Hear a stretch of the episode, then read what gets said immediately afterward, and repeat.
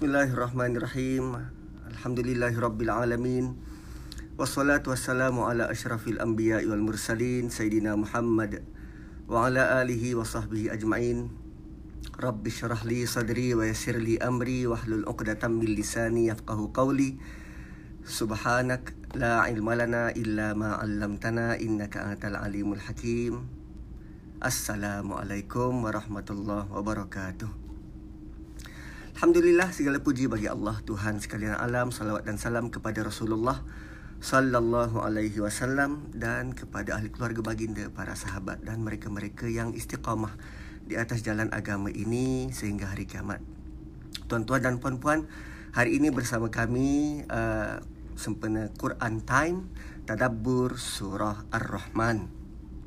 Dan um, selepas daripada tadabur ini pada jam 12 nanti tuan-tuan dan puan-puan dijemput um, kerana hari ini uh, JAKIM dengan kerjasama Yayasan Ummah uh, TV Hijrah dan Sinar Harian akan bersolidariti uh, membawakan satu jam Quran Time secara langsung dari pukul 12 hingga satu tengah hari di TV Al-Hijrah saluran 114. So lepas daripada ni tolong jangan ke mana-mana uh, buka TV dan tengok TV Al-Hijrah. So sebelum daripada itu um, suka uh, kami daripada UK Kejakim uh, untuk berkongsi sedikit tadabbur berkaitan dengan surah Ar-Rahman, surah yang menjadi pilihan uh, untuk uh, Quran awal pada kali ini. Um, tahun lepas surah Kahfi, tahun sebelum tu um, uh, surah surah Mulk kalau tak silap. Tapi tahun ni surah Ar-Rahman. Uh, apa yang menarik surah Ar-Rahman sangat remarkable, sangat luar biasa. Saya tak sabar-sabar nak berkongsi pada tuan-tuan dan puan-puan. Okay, uh, are you ready? Uh, uh, sediakan Quran, uh, kalau boleh Quran terjemahan. Uh, saya memilih Quran uh, yang macam ni. Dah lama saya saya guna Quran macam ni. Dia ada ayat dan terjemahan. Dan jom kita. Surah Ar-Rahman, surah yang ke-55 mengandungi mengandungi 78 ayat.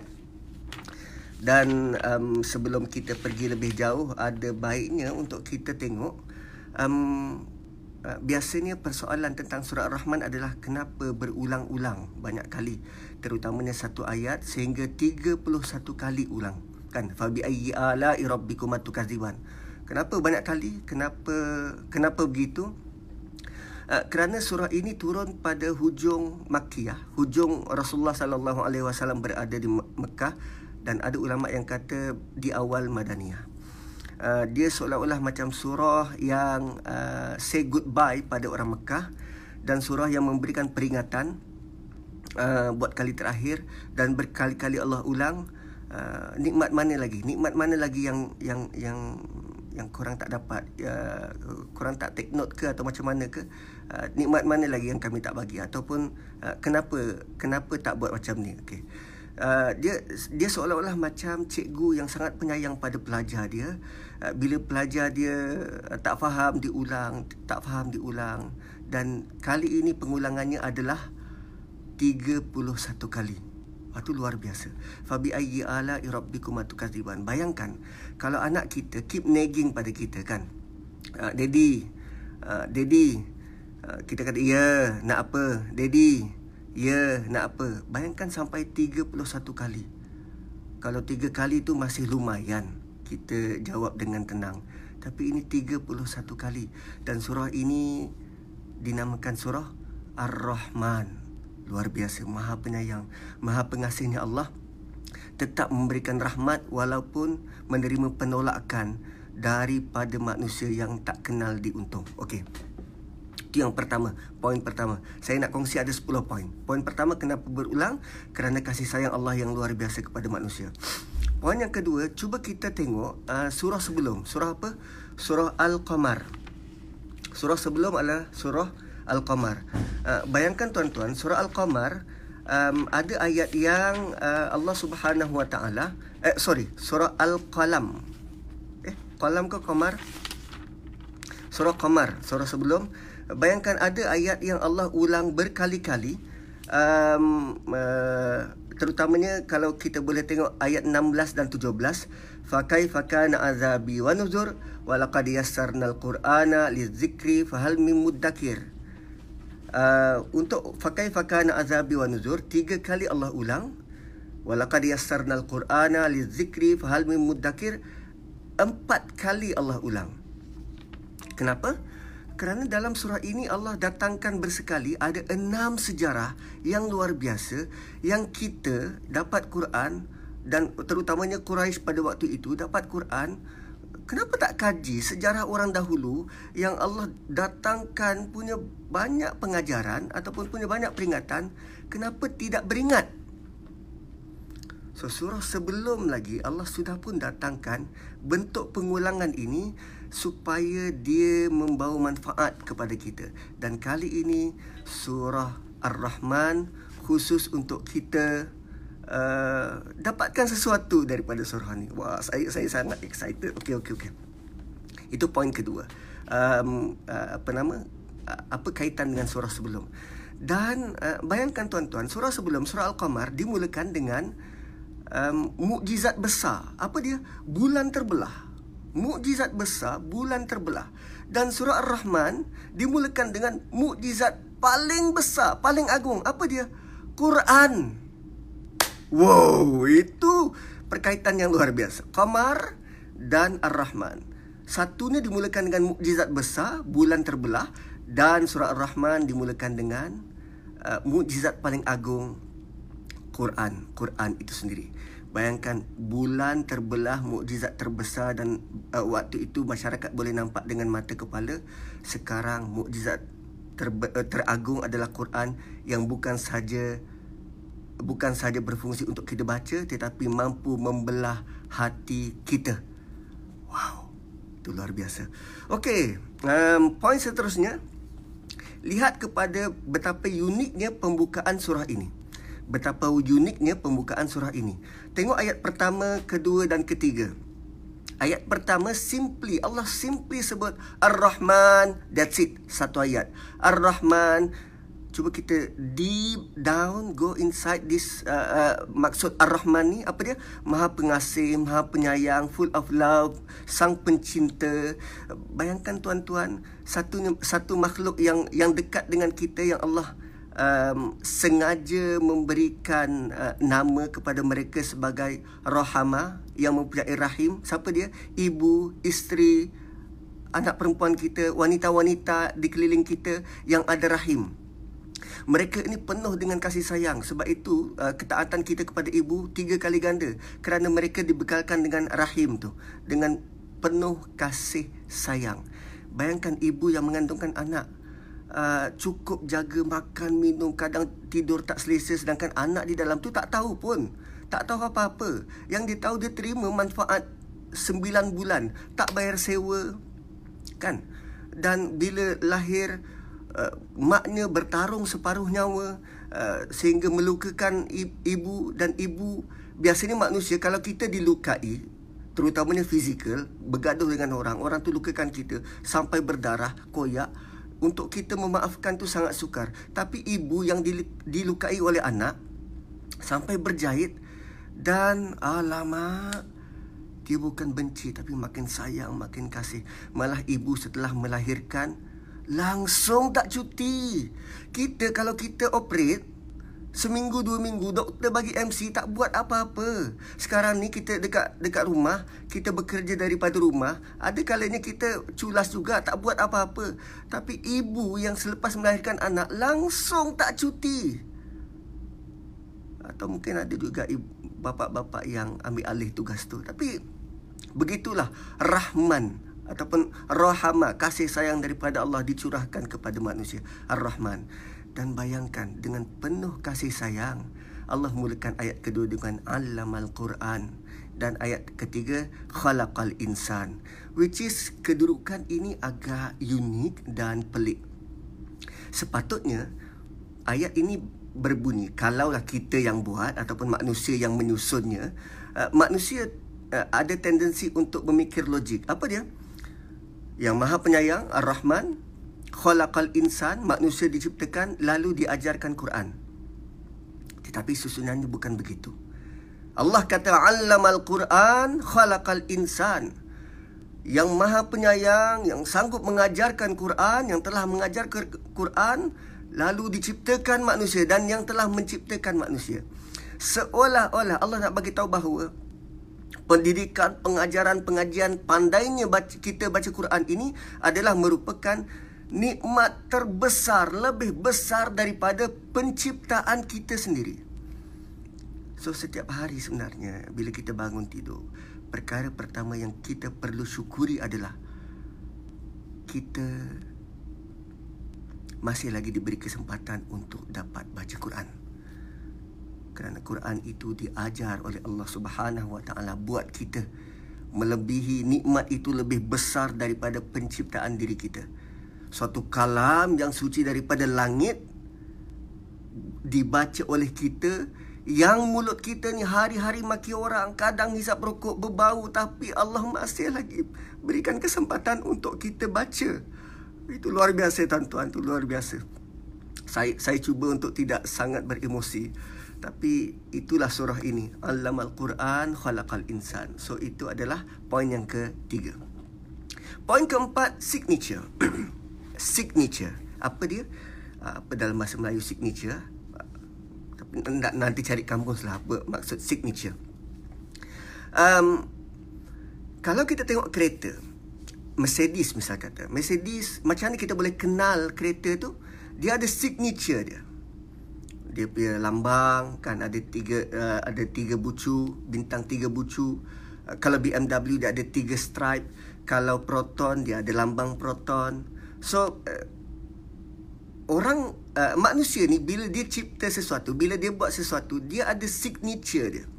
Rolls Royce misal kata dia ada dua R, Bentley dia ada B dan setiap kereta Bentley dia punya apa nama uh, logo B dia tu kekal begitu walaupun tayar bergolek uh, tu ada signature. So manusia bila dia hasilkan sesuatu dia nak ada satu keunikan dalam ciptaan dia. Begitu juga Allah Subhanahu Wa Taala.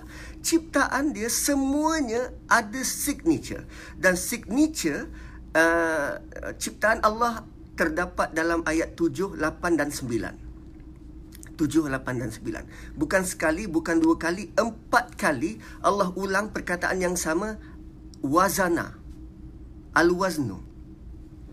Cuba kita tengok ayat 7, 8 dan 9. Wassama arafa'aha wa wada'al mizan. Alla tatagaw fil mizan. Wa aqimul wazna bil qisti. Wa la tukhsirul mizan ada empat empat kali wazana empat kali wazana bayangkan tuan-tuan empat kali wazana signature daripada Allah Allah nak bagi tahu setiap ciptaan dia adalah balance balance seimbang langit itu seimbang bulan tu seimbang uh, bumi ni seimbang kita ini seimbang kita diciptakan seimbang um, Uh, apa gunung ganang, bukit bukau, tumbuhan, tanaman semua seimbang.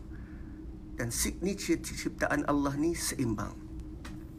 Um, ada lagi satu ciri-ciri ciptaan Allah. Allah sebut dalam surah Al-Mulk.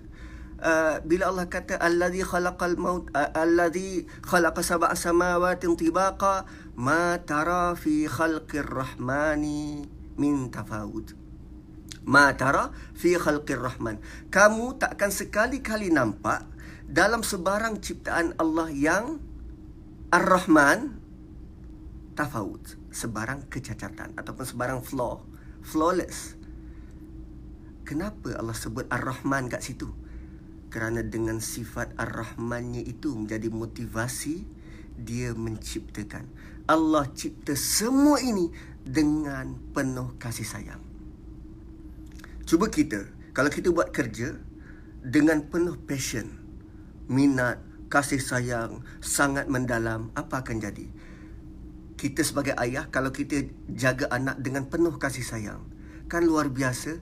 Kita sebagai isteri, kalau kita masak di rumah dengan penuh kasih sayang, Ui, hasilnya luar biasa. Kita sebagai pekerja, kalau buat kerja dengan penuh kasih sayang, itu luar biasa. Dan selain daripada kasih sayang di sini Allah sebut tentang balance. Dan Allah kata kalau langit itu kami boleh seimbangkan kamu manusia kamu kena seimbang. Kalau berada di rumah seimbangkanlah dengan anak-anak dengan isteri. Jangan hanya apa? Kalau dengan kawan tu ui dia punya layanan luar biasa.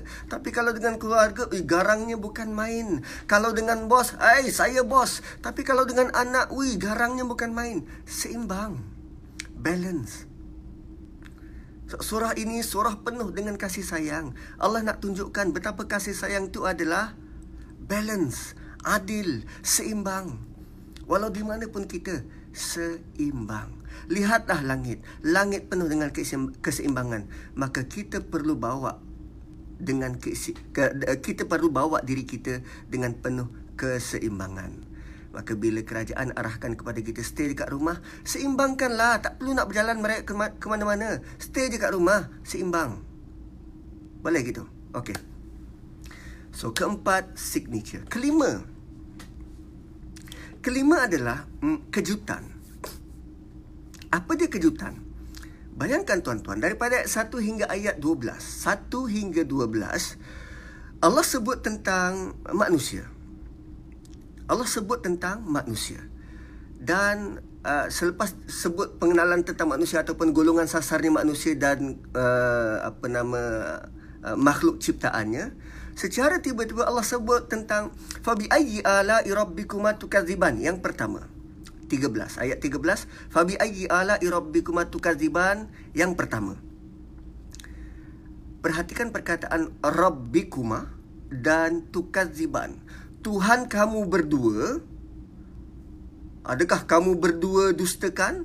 Ai tadi golongan sasarnya satu iaitu manusia.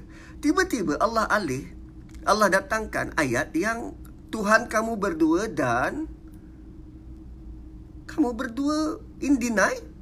Kamu berdua dustakan? Kenapa tiba-tiba kamu berdua? Oh rupanya, bila kita baca Quran, Quran ini bukan sahaja dibaca oleh manusia, malah didengari oleh jin. Dan jin juga boleh baca. Itu merupakan satu kejutan. Dan menjadi tanda tanya pada kita, eh, jin pun baca Quran? Ya, Rasulullah sallallahu alaihi wasallam tak kala uh, apa nama menyampaikan ayat ini kepada para uh, para sahabat waktu itu, baginda selesai saja membaca, baginda tanya, "Eh, pelik kenapa uh, kamu ber, berbeza dengan jin?" Jin dia jawab sesuatu dan uh, kenapa kamu senyap? Maka para sahabat tanya, "Eh, Tuhan cakap apa ya Rasulullah?" Setiap kali disebut fabi ayyi ala rabbikum tukadziban, tuan-tuan boleh rujuk nanti hadisnya. Mereka jawab, "Ya Allah, kami tak pernah pun deny." Dan engkau Maha eh, pemurah, kami tak pernah pun deny. Fabi ayyi ala rabbikum tukadziban. So nanti tuan-tuan boleh cari hadisnya atau nanti kemudian saya akan tempelkan hadisnya di di ruangan komen. Okey. Dan uh, rupanya kita tidak uh, kita kita biasa dengar uh, sebaik-baik uh, sejahat-jahat manusia adalah sebaik-baik jin. Ini tak tak tahu uh, dia dapat daripada mana tapi itu adalah suatu fitnah luar biasa kepada jin. Cuba kita tengok satu realiti bila Nabi baca surah ini, jin jawab, kita buat de sama ada kita tak tahu ataupun kita tak faham apa yang dibaca. Itu yang pertama. Yang kedua, cuba tengok surah Nuh. Surah Nuh juzuk 29 dan selepas juzuk 29 ya selepas surah Nuh surah jin. Selepas surah Nuh surah jin. Bayangkan tuan-tuan, surah Nuh adalah kisah tentang manusia yang menerima kedatangan seorang rasul bukan setahun, bukan sepuluh tahun, bukan seratus tahun, sembilan ratus lima puluh tahun dan manusia tetap tolak. Tapi tengok surah jin awal surah jin Allah kata sekelompok jin dengar nabi baca Quran lalu mereka beriman dan seterusnya mereka berdakwah kepada kaum dia.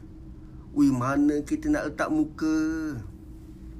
Yang kita kata jin ini second class third class sebenarnya lebih cepat menerima dakwah sebenarnya faham bahasa Quran dan lantas berdakwah kepada kaum dia. Wow, malu kita. Malu. So bila Allah kata fabi ayyi ala rabbikum tukadziban, Allah terus tuju kepada jin dan manusia. Itu kejutan. Poin kelima. Poin keenam, saya nak bawa perhatian tuan-tuan dan puan-puan kepada ayat popular dalam surah Ar-Rahman, ayat 33. Cuba buka ayat 33. Allah kata, Ya ma'syaral jinni wal ins, in istata'tum an tanfuzu min aqtaris samawati wal ard, fanfuzu la tanfuzuna illa bisultan. Maksudnya, wahai jin dan manusia, kalau kamu dapat menembus keluar dari uh, menembus keluar langit dan bumi, maka cubalah kamu menembus keluar ataupun pergi keluar. Kamu tidak akan tembus keluar melainkan dengan kekuasaan. Lazimnya bila kita baca ayat ini atau bila kita berjumpa dengan ayat ni, kita punya first impression adalah oh inilah kod dalil uh, supaya manusia uh, mengkaji buat roket dan akhirnya boleh tembus keluar ke bulan keluar orbit. Rata-ratanya pandangan kita begitu. Tapi sebenarnya ayat ini perlu dibaca seawal ayat 29. Seawal ayat 29. Allah kata, Yas'aluhu man fis samawati wal ard kulla yawmi kulla yawmin huwa fi sya'n setiap hari setiap saat seluruh makhluk di bumi di di langit dan di bumi memohon izin daripada Allah Kulla yaumin huwa fi sya'an dan tiap-tiap masa Allah menguruskannya. So setiap masa sebenarnya setiap makhluk ini meminta izin, mohon izin daripada Allah dan Allah menguruskan menguruskannya. Jantung kita yang berdegup ini minta izin setiap saat untuk untuk berdegup. Minta izin pada Allah dan Allah uruskan. Dan Allah kata fabi ayyi ala rabbikum atukadziban. Kenapa kita tidak berterima kasih lagi pada Allah yang menguruskan ini semua? Bayangkan kalau Allah biarkan kita mengurus degupan jantung kita. Wow. Kepenatan kita. Mengurus uh, rembesan hormon dalam badan. Wih, penat. Itu baru satu makhluk. Ini seluruh makhluk setiap saat mohon izin daripada Allah dan Allah kata fabi ayyi ala rabbikum atukadziban ya Allah engkau sangat luar biasa sanafrughu lakum ayyuhas saqalan dan pada hari itu pada hari itu tatkala kiamat dunia sudah kiamat dan makhluk-makhluk ini sudah tiada maka tumpuan Allah hanya pada korang berdua siapa dia as-saqalan korang dua jenis yang besar siapa jin dan manusia Selama ini Allah menguruskan makhluk yang lain. Hari itu bumi sudah tiada. Kita tinggal di mahsyar dan fokus dan tumpuan Allah hanya pada jin dan manusia. Wow. Dan Allah kata, "Hai jin. Hai manusia. Jin kau boleh terbang kan? Kau nak lari dari sini? Ah, larilah, lari. Kau manusia, kau tak boleh terbang. Tu bumi, kau nak korek, masuk dalam bumi. Ah, sila, sila, sila, sila. Korang takkan dapat buat kalau korang tak ada kuasa. Bayangkan tuan-tuan, pasukan polis dan tentera sudah pun mengepung satu kawasan, penjenayah di dalam terkurung dan polis dengan nada sarkastiknya. Ah, nak lari ke mana tu? Ah, larilah, lari. Nak lari. Ah, lari, lari, lari. Sila, sila, sila ayat ini ayat menggerunkan.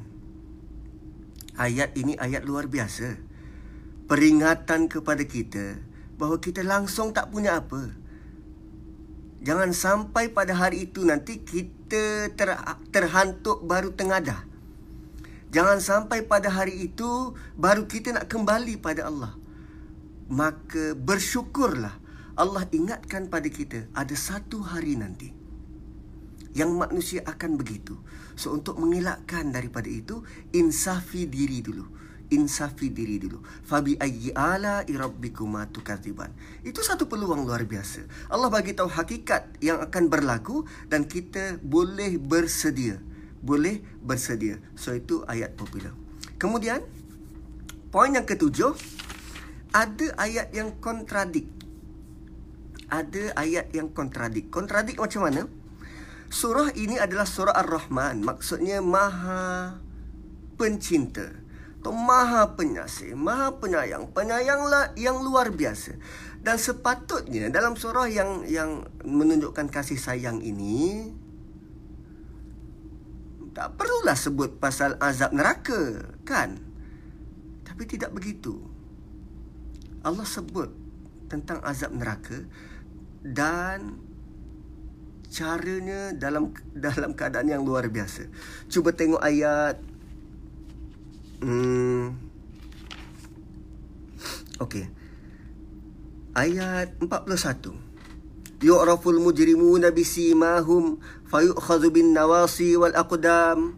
Para penjenayah ini dikenali, ada tanda di wajah mungkin atau tanda uh, yang yang boleh dikenali dan mereka diheret, dipegang ubun-ubun dan kaki, pegang ubun-ubun dan kaki diheret dilempar ke neraka. Fabi ayyi ala rabbikum tukadziban. Maka setelah kamu tahu itu kamu tak nak bertaubat ke?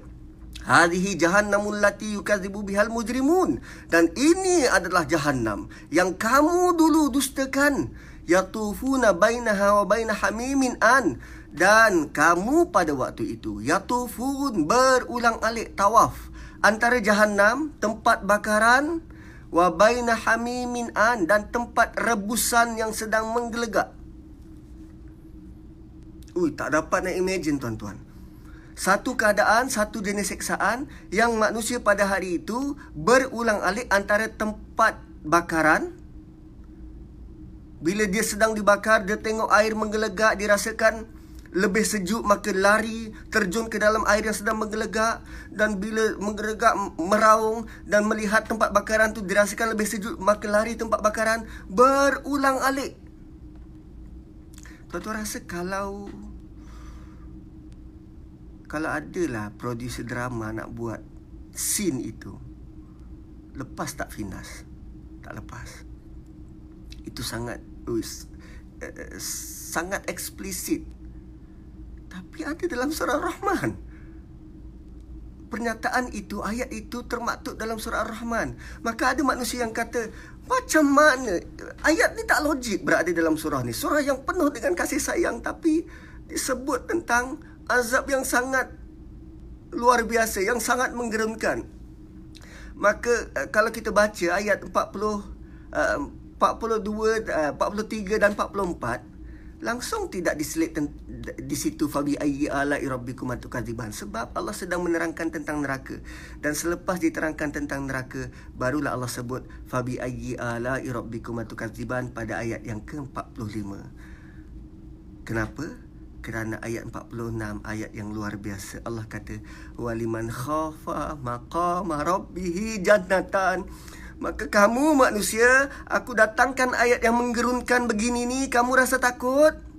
Maka jika kamu rasa takut, faliman khafa, jika kamu rasa takut, bagi mereka-mereka yang rasa takut, terutamanya maka marabbihi, sewaktu mereka berdiri di hadapan Tuhan, jannatan, mereka dapat dua syurga. Wow!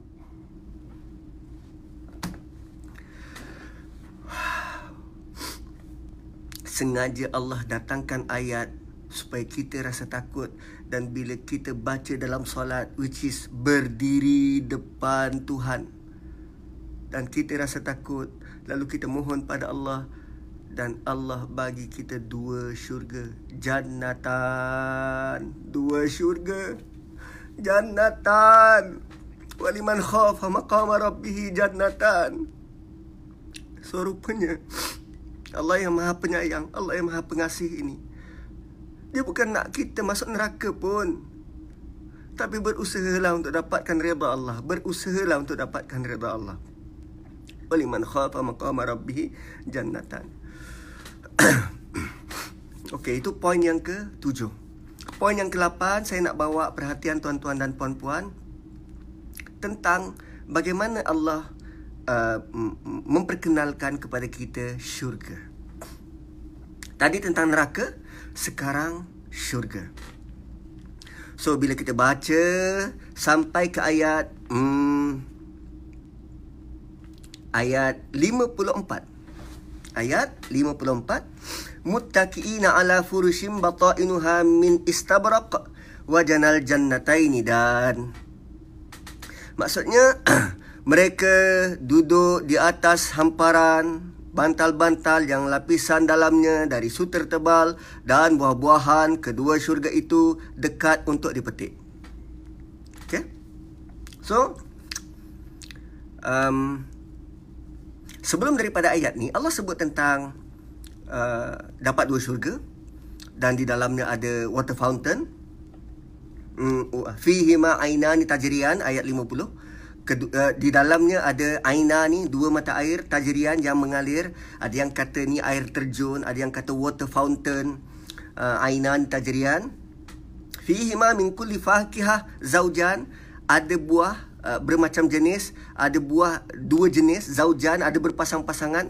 Mungkin durian mungkin uh, apa nama langsat mungkin manggis. Wallahu alam. Dan Allah kata Tadi gambarannya adalah water fountain ataupun air terjun dan dekat sekitar air terjun tu kita duduk ada bantal-bantal, ada permaidani. Okey, bayangkan uh, air terjun dekat tepi tu ada kita duduk, ada bantal-bantal, ada permaidani. Dan Allah bagi tahu isi bantal tu. Batok inuha isi bantal tu sutra tebal. Tuan-tuan, bantal kat rumah kita yang kita beli 200-300 ringgit, bantal kat, lu, kat rumah kita tu isinya apa? Kekabu. Sponge. Itu pun kita letak di tempat paling eksklusif dalam rumah kita, di dalam bilik. Dan Allah bagi tahu, di syurga nanti, Allah not even bagi tahu apa yang ada dalam istana, apa yang ada dalam mansion tak, tak bagi tahu tu. Allah bagi tahu dekat halaman syurga adanya water fountain, adanya air terjun, waterfall, water fountain, air pancut. Dan dekat tepi-tepi tu ada bantal. Kita letak bantal jenis macam mana untuk tempat macam tu? Bukan bantal bilik tidur. Ini bantal dan bantal permaidani tu dalamnya sutra tebal. Sutra tebal kita guna untuk buat baju. Ini buat isi bantal dan letaknya di luar, outdoor. Wow. So yang jenis bantal dalam rumah macam mana? Yang jenis bantal dalam master bedroom macam mana? Yang jenis bantal untuk tetamu datang macam mana? Ini bantal untuk kita lepak-lepak dan waktu lepak-lepak tu pokok yang ada buah datang dekat pada kita tinggal kita petik dan makan. Masya Allah, la quwata illa billah. Itu baru gambaran, a glimpse of it. Maka tuan-tuan kalau kita rasa murung, kalau kita rasa down, bacalah surah ini. Baca ayat ini. Muttaqiina fi muttaqiina ala furishin bata'inuha min istabraq wa janal jannataini dan Ya Allah, rasa tak sabar, rasa tak sabar nak masuk. Dan poin yang kesembilan adalah ayat penutup. Poin yang kesembilan adalah ayat penutup. Cuba tengok ayat terakhir, ayat 78. Allah kata, Tabarakasmu Rabbika zil jalali wal ikram. Tabarakasmu Rabbika zil jalali wal ikram. Maksudnya, penuh keberkatan atau maha suci nama Tuhanmu yang mempunyai al-jalal keagungan wal ikram kemuliaan. Penuh keberkatan maha suci nama Tuhanmu yang mempunyai keagungan dan kemuliaan. Allah kata nama Tuhanmu ada keberkatan ataupun uh, penuh keberkatan nama Tuhanmu. Nama Tuhan yang mana ni? Nama Tuhan yang mana nama Tuhan di awal surah ini. So, ayat pertama dan ayat terakhir dia ada connection. Ayat pertama dan ayat terakhir dia ada connection. So, nama Ar-Rahman dia bukan sekadar Maha Penyayang tetapi di dalamnya meliputi keberkatan, keagungan, kemuliaan. Keberkatan, keagungan dan kemuliaan terkandung dalam nama Ar-Rahman. Sebab tu digalakkan kepada kita bila kita buat sesuatu jangan lupa untuk mulakan dengan Bismillahirrahmanirrahim dengan nama Allah yang Maha Ar-Rahman Ar-Rahim. Oh, dua-dua kata akarnya rahama. Dua-dua kata akarnya rahama. Dua-dua kata akarnya rahama. So, untuk kita dapatkan keberkatan, keagungan, kemuliaan daripada pekerjaan yang kita buat, dahulukanlah dengan Bismillahirrahmanirrahim. Masya Allah la quwata illa billah. Suatu poin yang ke sembilan. Poin terakhir tuan-tuan dan puan-puan. Tadi di awal kita uh, apa nama uh, buat jambatan antara surah ini dan surah sebelum surah Al-Qamar dan kali ini kita buat perbandingan surah ini dan surah selepas surah Waqiah. Surah ini kita boleh bahagikan kepada empat part. Begitu juga surah Waqiah kita boleh bahagikan kepada oh maaf. Surah ini kita bahagikan bahagikan kepada lima part. Surah selepas ini surah Waqiah juga lima part. Dua-dua surah ini surah yang sangat popular dalam kalangan masyarakat Melayu. Lima part surah Ar-Rahman. Pertama Al-Quran. Kedua ciptaan. Ketiga azab. Keempat syurga. Kelima syurga tertinggi.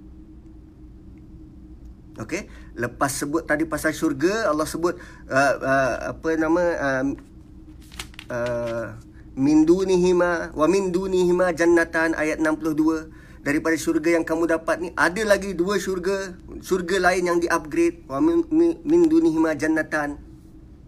So pertama Quran, kedua ciptaan, ketiga azab, keempat syurga dan kelima syurga tertinggi. Surah Waqiah pula pertama tentang muqarrabin. Kedua tentang ashabul yamin. Ketiga tentang ashabul shimal.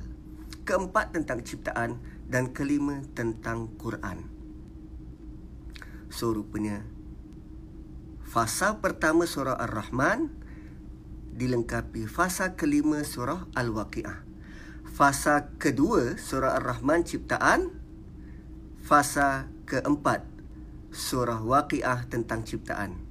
Fasa ketiga tentang azab Fasa ketiga surah waqiah Tentang ashabu shimal yang layak menerima azab Fasa keempat syurga Fasa kedua surah waqiah tentang ashabul yamin Yang layak masuk ke dalam syurga Dan fasa kelima surah ar-Rahman syurga tertinggi Dan surah waqiah Yang pertama muqarrabin yang paling layak untuk menduduki syurga tertinggi. So tuan-tuan dan puan-puan, terima kasih. Terima kasih memberikan peringatan dan moga-moga perkongsian sedikit ini pada hari ini uh, membuka kepada kita motivasi nak baca, nak baca, nak baca. So lepas ni Didi and Friend bolehlah buat lagu nak baca, nak baca, nak baca Quran, nak baca, nak baca sampailah faham. Boleh begitu? Terima kasih dan selepas ini jam 12 jangan lupa tonton ni TV Hijrah um, Quran Time um, bersama-sama kita mendalami lagi surah ini dan mengambil pengajaran dan iktibar daripadanya. Barakallahu li walakum. Assalamualaikum warahmatullahi wabarakatuh.